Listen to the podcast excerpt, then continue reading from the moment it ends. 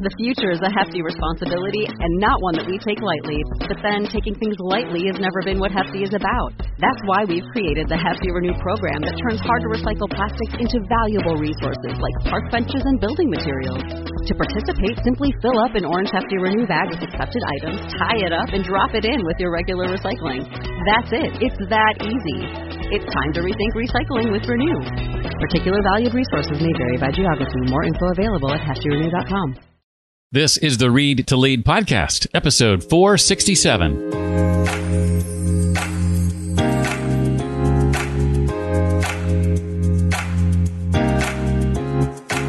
what our brain does because it's a sense making machine is that it takes those facts and it says, then what's true? What does this mean? And it layers what we would call a narrative or a story on top of the facts. Do you trust the voice in your head?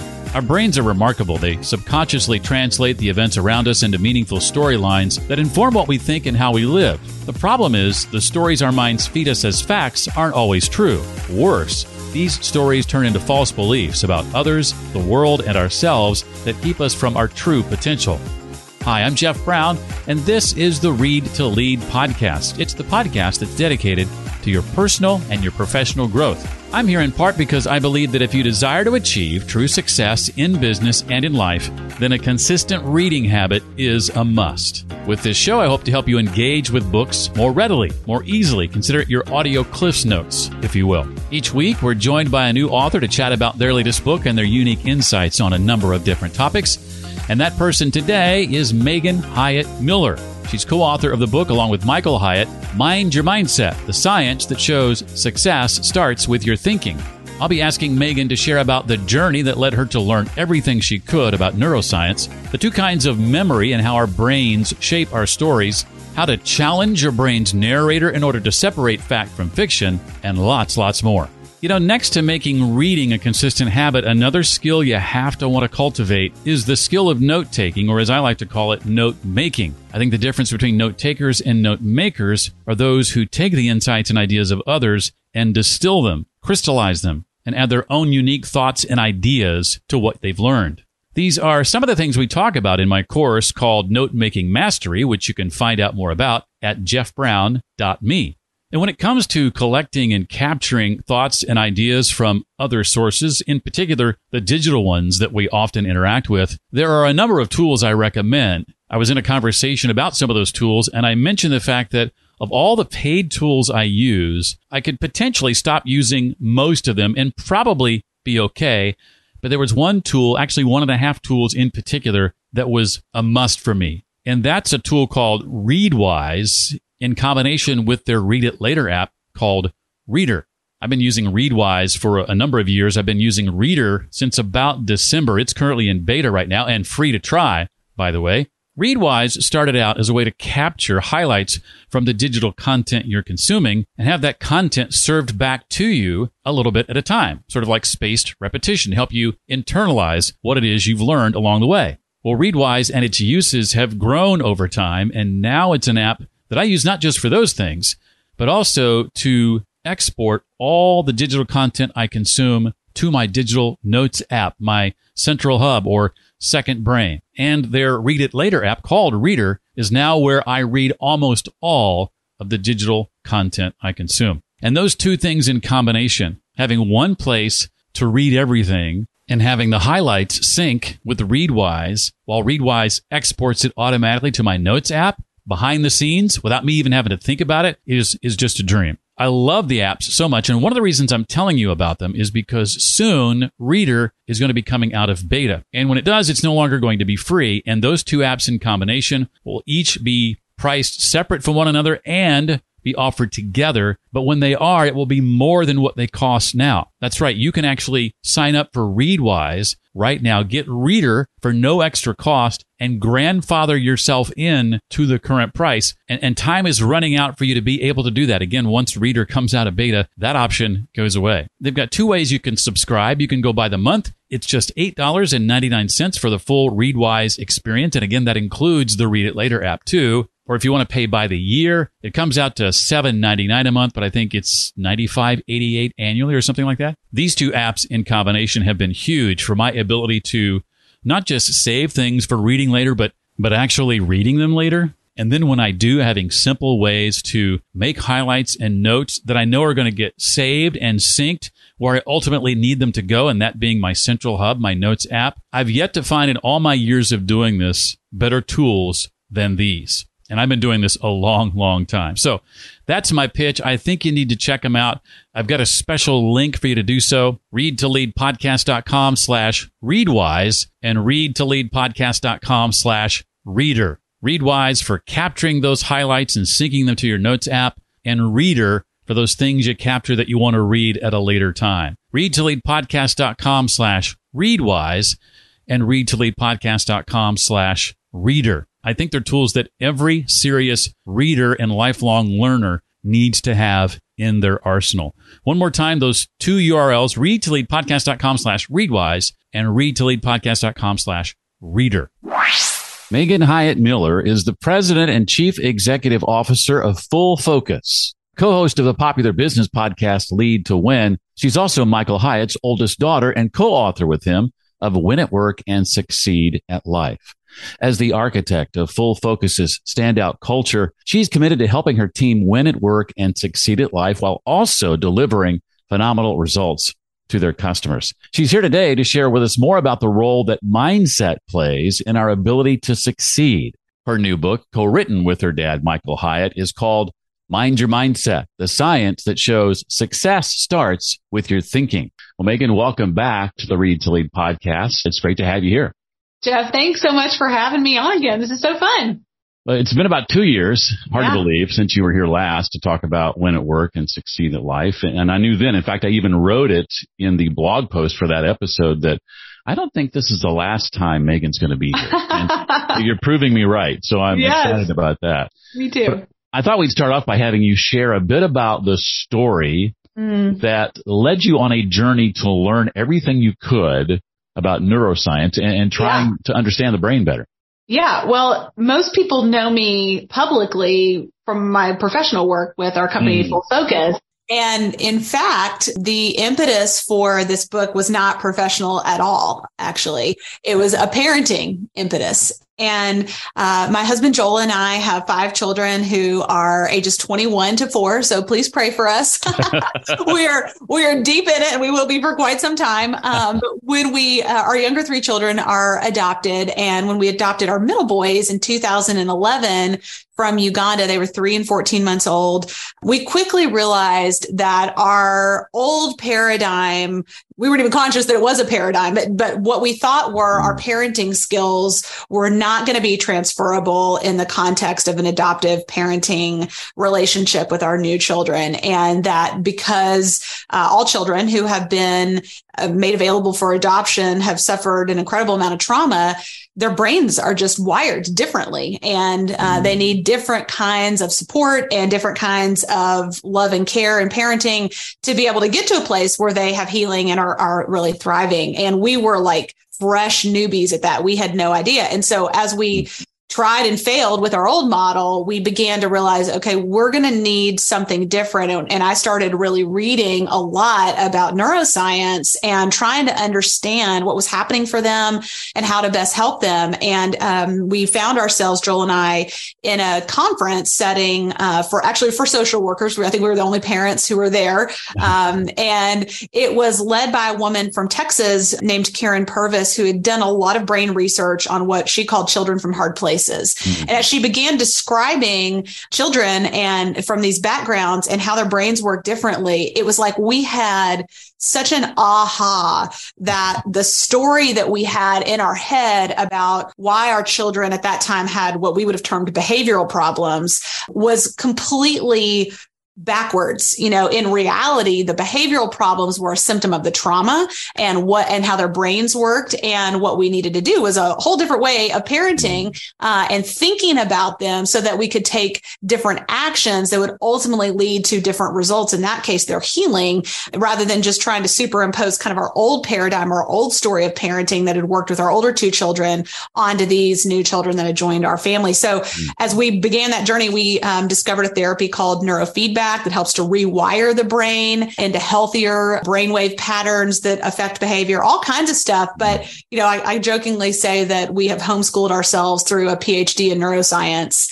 And, and that was really the impetus for this work because as it turns out, what's true in kind of an extreme context, trauma and parenting and all of that is actually true for all of us and understanding how our brain works unlocks success and different results that we may want in our life in a way that I don't think anything else does. Well, I'm sure you'll be delighted to, to know that the rest of this conversation is going to be a test to see how much you learned about. oh, great. Fantastic. My exam. Just what you wanted. Yeah. Well, with that in mind, jokes aside, talk about how our narratives are not just uh, yeah. the product of our of our neurons. That, that the influence runs, uh, as you were alluding earlier, uh, you know, both directions. Yeah. Well, first of all, I should probably just talk about what this whole idea of a narrative. You know, because I think most of us think about facts as being true. And you know we would say would be facts would be true. You know if you mm-hmm. asked me what happened at the family reunion and i told you about it i would think i was telling you the facts. In reality more than likely there are two things going on there. There are what we would consider scientifically facts, things that would be on a medical report or a police report that, Jeff, if I pulled you off the street and you came to my family reunion, you could have observed and our facts would have matched each other. Mm-hmm. And then what our brain does, because it's a sense making machine, is that it takes those facts and it says, well, th- then what's true? What, what does this mean? And it layers what we would call a narrative or a story on top of the facts. And so a lot of what we talk about in Mind Your Mindset mindset is learning how to differentiate between what actually happened and what story you're telling about what happened and that those aren't the same things. Here's why that matters. Mm-hmm. The story that you're telling is kind of like predisposing your brain for the actions and solutions that become available to you. So, um, based on the story you're telling, a certain type and, and a certain list of possible solutions to it, let's say you're solving a problem, are going to show up. So, if you said, for example, let's say your your job is that you're a salesperson and you didn't hit your numbers last month and you said to yourself, well, that must just be because the economy is just so wonky right now. People don't really want to spend money.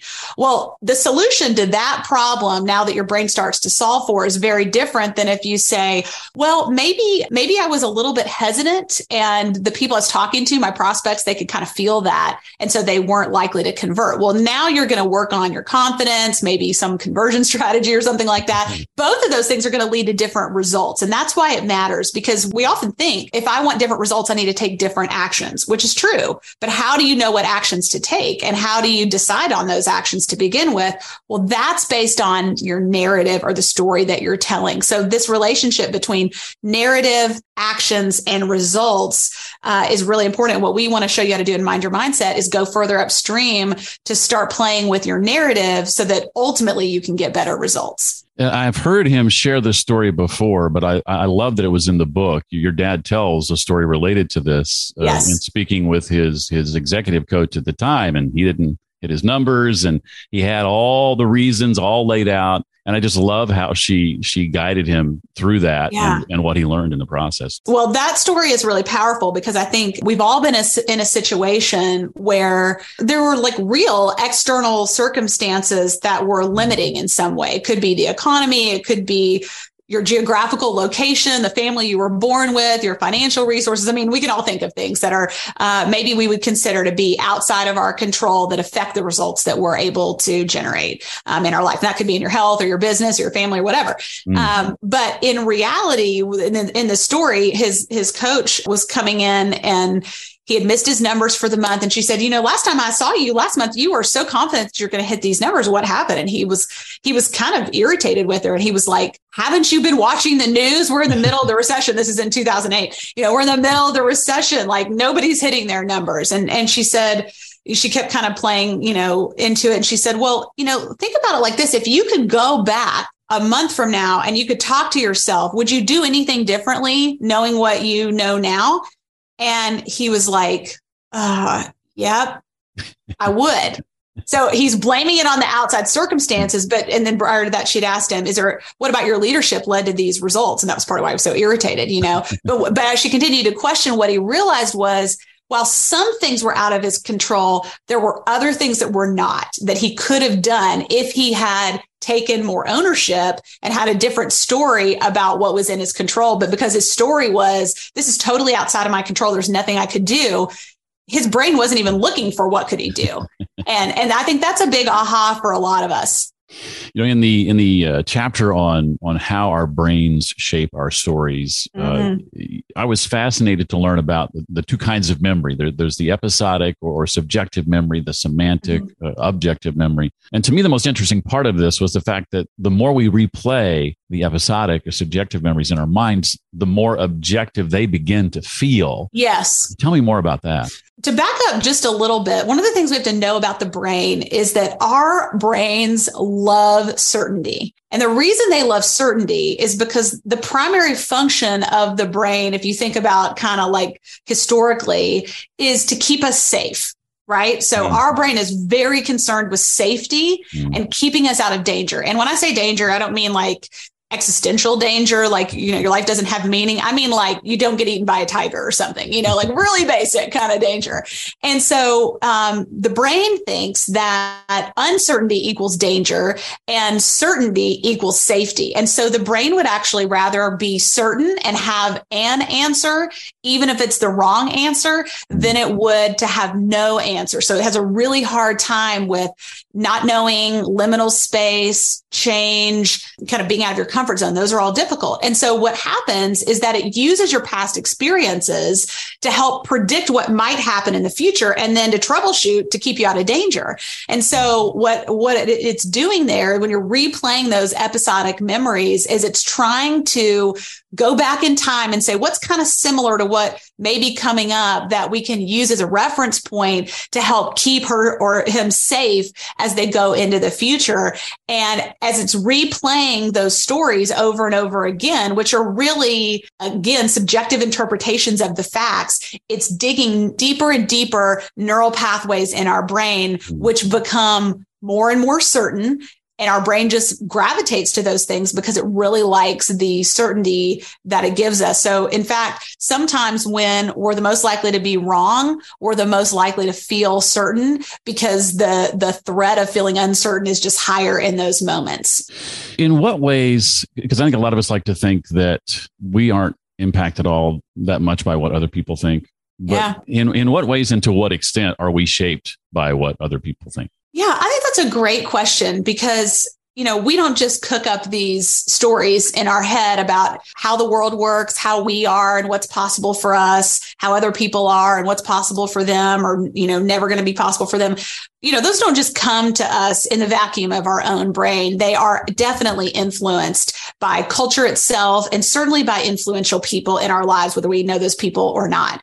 And that can be for good or for ill. And so on, you know, in a, in a great way, like our company Full Focus, we are a company that does a lot of coaching. And part of how we help our clients is our coaches help our clients retell their stories in a more empowering way so they can get better results in their business. But of course, the converse can be true. You know, if you have, let's say, a family member or even a spouse who has a really pessimistic outlook on life and, you know, a really fixed mindset where certain things are the way they are and they're never going to change and there's not much we can do about it, that's going to influence your brain because again, the more certainty that mm-hmm. those opinions or those stories are communicated with, the more likely your brain is, is going to say, Oh, that sounds great. Let me just grab that because that fills a hole that I don't have something in right now. And so we kind of collect these things over time.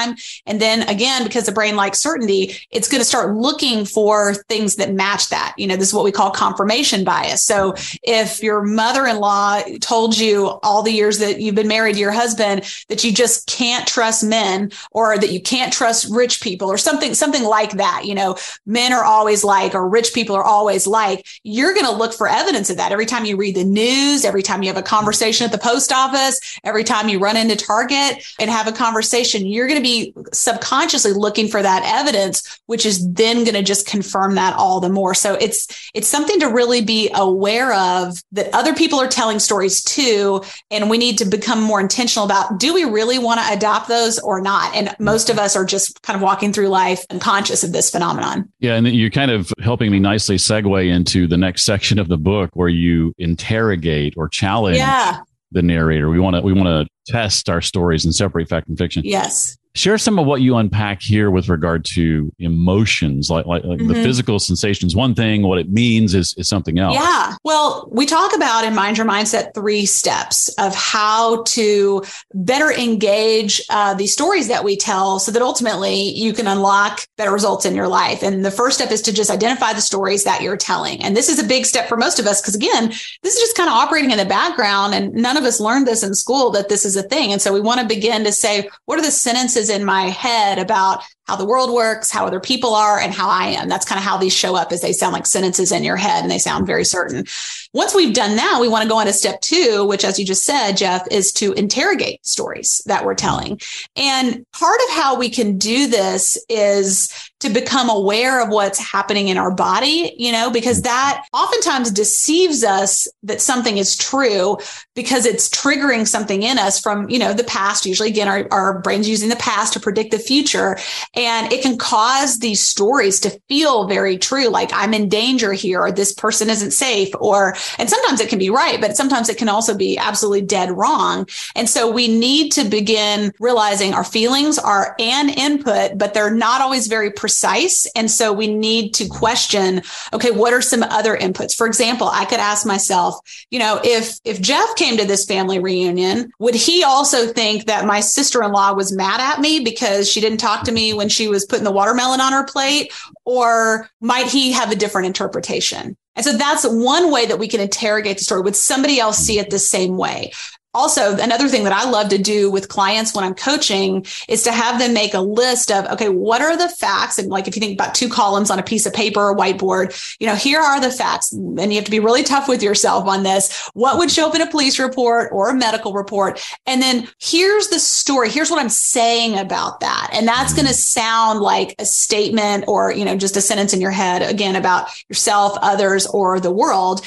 And, and then we want to, in this interrogate phase, kind of loosen the connective tissue between these things because we're trying to prime ourselves for the next step, which is to tell a better story. And we have to start to believe that you know the story that we we automatically defaulted to isn't the only one available for us. And more importantly it might not be serving us. And so it's important to go through the interrogation step in order to ultimately get to this step where we begin to think what might be a better story? How can i imagine something better? So it's identify interrogate and imagine are the three steps that we talk about in mind your mindset. You remind me of a story recently where my wife and i uh, ran into a friend of hers. And I remember leaving the, the situation saying to my wife, man, your friend is, is mad at me about something. She's like, yeah, there, there's absolutely no truth to that whatsoever. I completely yeah. misread uh, the situation that had nothing to do with me. Of course, I made it all about me. We do that all the time. You know, it happens a lot in workplaces. It happens a lot in families and other important relationships. I mean, th- that's part of why this is so powerful is that when we get the wrong story and then we start mm-hmm. taking action based on it, we can go down a whole rabbit hole that is a disaster before we even know what happened, all because we were certain of something that we never interrogated. Uh, and, and then it took on a life of its own. Mm. I started uh, teaching an online course or cohort last year called Note Making Mastery. And, mm. uh, one of the things we talk about in Note Making Mastery is the importance of, of sharing your work yes. in small bites. In other words, don't finish something completely and only then start seeking feedback. That's really good. Talk about showing your work in this context. Yeah. I, first of all, I love that you use that phrase. Um, my husband always says to me, you forgot to show your work. You know, it's like I'll jump from, from one thing to the conclusion. He's like, I have no idea how you got there. You got to show your work. You know, like back, remember when you were doing algebra and your teacher always said, you like, you have to show your work. Yeah. And there are always those kids that never wanted to do it. Well, apparently I was one of those kids. Um, I, I think in this case, showing your work looks like bringing other people into the process. Now, sometimes you can, what we call self coach yourself. You know, you can mm-hmm. go through this three step process of identifying the story you're telling, interrogating your story, and then imagining something uh, better by just getting it on paper and out of your head. So just like back when you were taking, you know, pre algebra and you were supposed to show your work of every step to get to the solution, that can be really helpful here too, mm-hmm. because once we get it out of our head, it objectifies it and it no longer, you know, it no longer has that power of truth. It becomes something we can interrogate because it's outside of us. But sometimes we have these really thorny stories. And I tell a story at the beginning of the book about my own debilitating fear of public speaking, which, you know, I'm happy to, to tell here if you want me to, Jeff. But when, when you have a deeply lodged story that is driving your behavior in a very detrimental way, sometimes you need other people, you know, and this can be as informal as your spouse, your best friend. It could be a mentor, a pastor, a therapist. A good therapist is really a chief interrogator. That's really what a lot of therapy is. Uh, a great coach, same thing in different way. Um, but I think that's a real resource to us when we find that we have a few of these stories that are really driving things for us in a way that it's difficult for us to interrogate because it feels so true. We're not quite sure how to pull apart that connective tissue between the facts and the story we're telling. Yeah, I, I so identified with your public speaking story. It, it yeah. mirrors mine in, mm. in, a lot of ways. Wow. And I even connected, unfortunately, with the story your, your dad tells in the book of, of the CEO who gets up and starts by talking about how bad he is at this and then spends the next hour proving himself right. Right. I've, oh, I've, gosh. I've been guilty of that as yeah. well. Talk a bit about your journey there. I know yeah. as recently as maybe three or four years ago, you, uh, because of your team in part, were put in a situation yeah. where you're going to speak to a room full of, you know, several hundred people. How did you process that? Yeah. Well, you know, this is one of those things like for a lot of us, I had a very um, disempowering story that I picked up without knowing it when I was in high school. I had a friend giving a presentation and she had basically a, a panic attack midway through a presentation, ran out of the room, found her crying in the bathroom. And my brain, so those were the facts. My brain said, speaking is dangerous. You could be publicly mm-hmm. humiliated. You could lose control of your body you should never do that. You know, look what happened to her.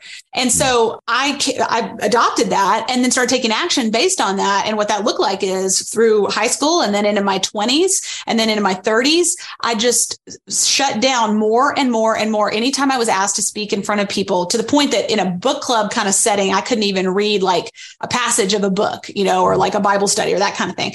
And uh, I would pass because my voice would start shaking. I would start to hyperventilate. It was a whole thing. I mean, it was really pretty dramatic. And uh, so professionally, I just kept saying no to more and more opportunities. You know, we need you to present this thing to the board. Oh, well, let's let so and so do it. You know, and I never told anybody. I was just very crafty at avoiding those situations. So then, about five years ago, I guess my my team came to me and they said, you know, it's just the funniest thing. We realized you have never keynoted for us, and I'm thinking, oh gosh, yeah, that's not an accident. Um, and and they said we're going to do this big event, and there's going to be like eight 800 people there and we want you to, you know, get up and talk to our audience. I'd love to hear from you. And I'm thinking, this is my literal worst nightmare. Mm. And I also thought, if I say no, though, this is probably the end of my career as I know it, because at that mm. point, I'm a COO. I'm headed to become the CEO of our company, which I am now. I mean, you can't not speak as a CEO. Like that's just, those are, that would be like, I'm, I'm not going to fight fires, but I'm a firefighter, you know, just like they don't go together. And so I reluctantly just kind of like nodded and smiled and, you know, nervous laughed my way through a yes and then promptly melted down and mm. ended up calling uh, or, te- or texting rather a friend, Michele Cushatt, who's an incredible speech coach and, and friend of mine. And I said, Michele, I cannot live in this small story anymore. I am ready to face it and I'm ready to do battle with it if it kills me because it kind of felt outdated. You know, it sort of felt like mm. it was incongruent with who I was in the present, but I didn't know how to break through. And so I worked with Michele. I worked with a life mm. coach. I worked with an anxiety coach. I had medicine from a doctor. I mean, I was like, let's cover all the bases. and, and that was a six week process of really me learning how to retell the story that I had been telling for at that point, 20 years about mm. speaking And by the time I got to sound check, I had been rehearsing a new story for many weeks. I had a panic attack on the way home from sound check. I just want to be real about that because I think um, sometimes it can just sound all magical. Like, you know, I changed my story and everything got easy. It wasn't mm-hmm. easy. It was very hard. But the next day, I stepped on stage in front of 800 people and it played out exactly like the story that I had written. I was confident. I connected with the audience. And by the way, my story wasn't now I'm a TEDx speaker and it's, you know, it wasn't like that. It was just like I connected with the audience and I have a voice worth mm. hearing and this kind of stuff. And, and that was a huge breakthrough for me of wow, this story was driving my life and it was really confining. We talk about this in Mind Your Mindset. And I don't mm-hmm. want to be confined anymore. And so if you're listening and you're thinking, you know, I have something in my life that I know is holding me back and I just don't know how to shake loose from its power, it very well may lie in learning to go through this process of identifying the story you're telling, interrogating it, and then ultimately imagining a better story. And everything can change when you when you do that. Mm. Well, as as one who was at that event you're talking about, I had no idea what you went through to deliver that and there was absolutely no evidence that you. That, that, you were struggling the way, the way you talked yeah. about. I carried shame with regard to this oh, topic yeah. for so long, in part because I, I was in radio for 26 years. Right. And people did not understand the ease with which I approached that to get behind a mm-hmm. microphone and have thousands of people hearing me and not have a problem with it. Yep. But then just be gripped with fear when they're all looking at me. You know, in, yeah. in, in, radio, I could hide. Right. You know, I, I, I, nobody could see me. And so for me, that was the, the difference. But once I broke through that, of course, it, it changed yes. everything. I agree. And I think that's important. I think part of what keeps us from actually identifying these stories, interrogating them, and so forth is the shame. And I had so much shame. The only person that knew that I had this fear was my husband. My dad didn't know. Our team, of course, didn't know. My friends didn't know. The rest of my family didn't know, which only made it more powerful. You know, mm. that's the thing is that that shame causes the amplification of our fears and the power of those things. And so I, I felt like I really got set free once I was willing to admit it and get it out there. I enjoyed learning about this revelation you had reading a Harvard Business Review article. I think it was called What Sets Successful CEOs Apart. Mm-hmm.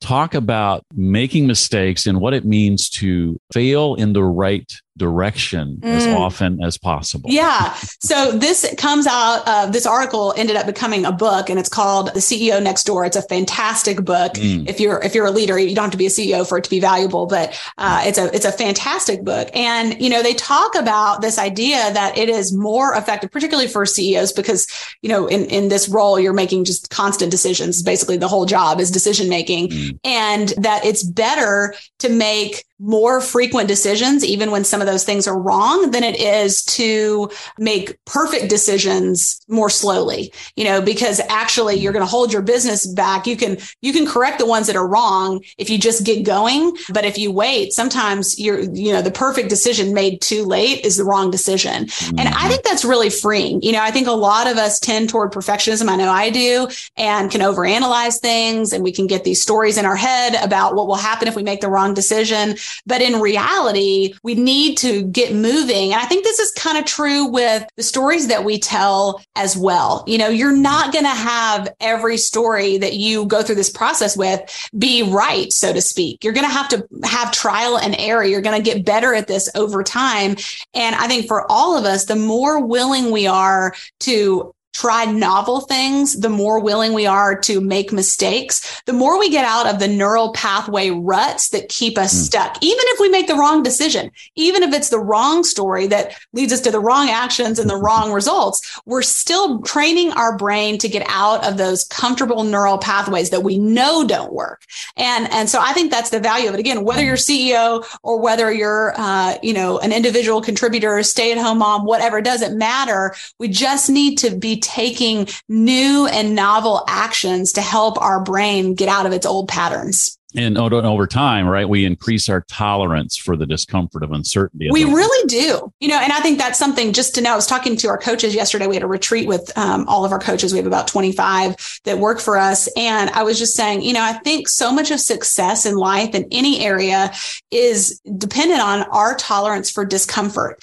And, you know, I talked to my kids about this. This, fortunately, this is not like, uh, fortunately slash unfortunately, it's not an innate talent that any of us are born with. No one's like, you know, man, I'm just so resilient as a baby. You know, that just doesn't happen. we actually strength train our way into this. So when you have discomfort, if you can say to yourself, again, this is a story, oh, this is actually really good. This discomfort is normal. I'm out of my comfort zone and it's good because it's going to make me stronger. Then you can embrace it and lean into it instead of run away from it. And that's how you get better at it over time.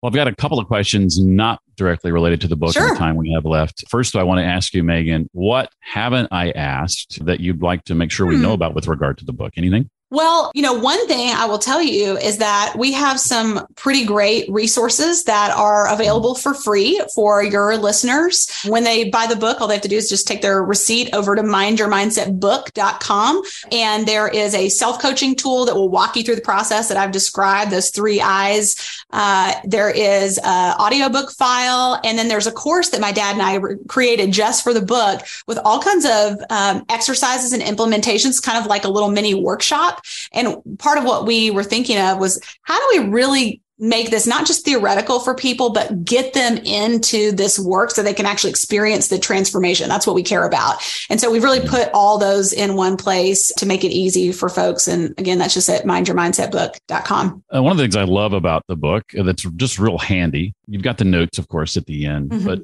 you've you've pulled from that further reading. So we have a section that is just books. Yeah. that, that we might want to consider, many of which are included in the notes, yes. but but they're they're they're separated there and categorized as to whether it's you know the imagine phase, interrogate, or identify. I know you, you read a lot, but in the two years since we've spoken, mm. what has what has really struck you in the book world in the last couple of years of all the books you've read? Yeah, I might have said this the last time we were together because this, I, am rereading this again. So it's not a new book, but from a leadership perspective, the book that right now I'm in the middle of for at least the second time, maybe the third time is the culture code.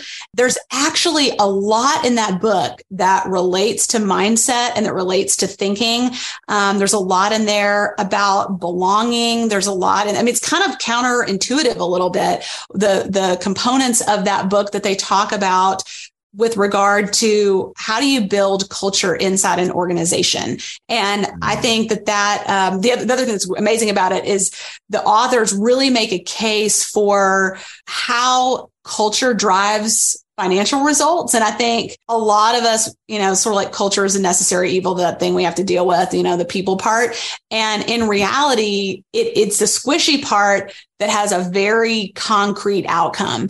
And I really appreciate mm-hmm. the linkage there. And so post COVID, post everything we've been through in the last three years. I just, I felt like I needed a refresh there. And it's a powerful book. So if you're in any kind of leadership, for profit, nonprofit, it's absolutely in my top three business books of all time for that reason.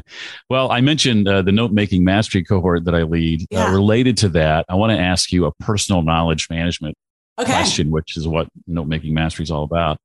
I'd be curious to know what some of your processes are when you do things like consume content like books and other content. Yeah. Uh, how do you go about uh, collecting it, organizing it, maybe distilling it into your own thoughts and ideas, and then ultimately do things like write a book, create with those things yeah. that you're learning? What's that process like? Well, I so you know I'm a CEO, I'm a mom, I've got a very full life, like I'm sure all of your listeners do, and so what I'm not doing is spending a lot of time sitting in my chair in my living room reading in that way. I, am excited right. for the phase of life where that becomes more possible. Um, but I have a four year old, so that's probably decades away. Um, in the meantime, I listen to a lot of audiobooks and I find that my best synthesis happens when I'm walking and listening. And there's actually good research about this. So one of one of my favorite books that uh, we used as research for Mind Your Mindset is a book called Spark, and the author is Ratey, and I can't remember his first name, but it's all about the neuroscience of exercise and basically how exercise affects our brain, affects our creativity, and our ability to innovate.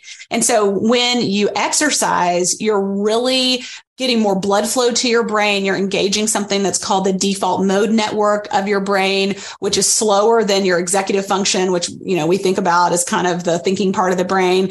That's where your great ideas really come from often. You know, like when you're in the shower, you're out walking that and you have like an aha, that's, that's what's happening. And so mm. I find that when I listen to something and I walk, the connections that my brain can make are really exciting. And so very often I will have my notes app open on my phone while I'm walking. I'm not a super fast walker. You know, you don't do this if you're running, you might fall, you know, so like caution on that one. But I will make connections. I'll write down, you know, or, or I'll dictate quotes from the book or insights that I have. And mm. almost every time I end up on the phone with somebody or sending a voice memo to somebody, uh, whether that's my assistant, my dad, who, you know, is my business partner, one of my executives on my team, something that I'm just having an aha about something I want to implement or an insight that I've had. And I find that it's a little messy, but it's very productive. And so that is for me, my favorite way to consume content, but then to synthesize it and really think about taking action on it.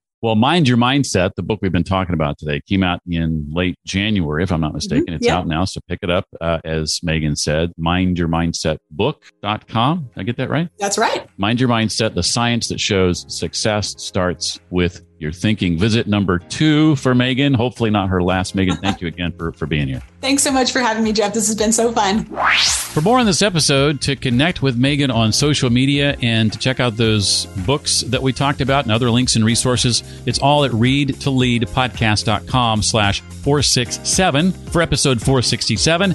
That's also where you can go to find links to Readwise and Reader, those apps that I talked about earlier, or you can go to readtoleadpodcast.com slash readwise and readtoleadpodcast.com slash reader.